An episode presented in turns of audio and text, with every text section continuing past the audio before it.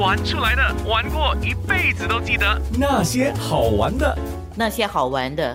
今天来自马来西亚的旅游博客阿甘说了《阿甘长征传》，现在从那个面部上他带人家去玩拍的照片、拍的视频，现在变成是一个直播。这个节目叫《疫情后的天空》。在疫情之前，本来你计划了多少行程，结果要取消呢？啊，这个安娜姐问的非常好。本来我们今年呢，从三月开始吧，过了年之后就一直往外走。基本上是没有没有喘气的时间，没有喘气的空间，一直三月、四月、五月、六月、七月、八月、九月到十月、十一月才有休息，十一和十二月才会休息两个月。然后现在基本上是过了年之后一整一一直待在家到现在。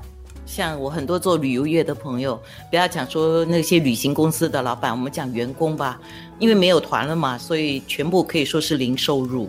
对对，都是零收入，而且带团的领队们、导游们，他们出去从中也可以赚取一些经费啊，这样子的。所以手停口停嘛，我们这一行业就真的是手停口停了。说回你这个疫情后的天空，除了是把过去一些旅游的经验跟大家分享之外，而且也是因为疫情没有办法出去哦。我想，我看你自己是想解闷吧。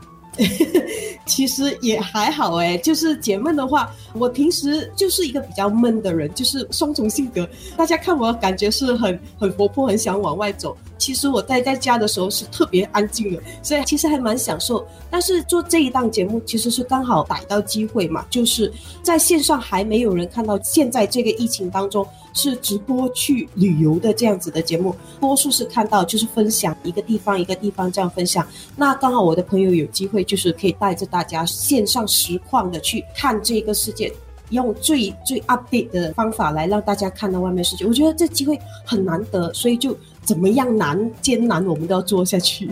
这个疫情也给你开启了另一个天空。那你刚才提到几个字线上实况旅游节目。这个节目我们主要是要强调，就是我们要陪伴，无论是我们陪伴着正在路上的我这位朋友，他一路骑行到拉萨公干，然后再骑行回家到成都，无论是陪伴他在路上经历点点滴滴，还是他陪伴着我们在家。安安静静的度过这段疫情时期，都是一个陪伴。我们从他从成都一直到拉萨，陪了大概十四天之后，从拉萨再陪他回成都，跟着他的行程走，所以我们才说是一个实况旅游节目。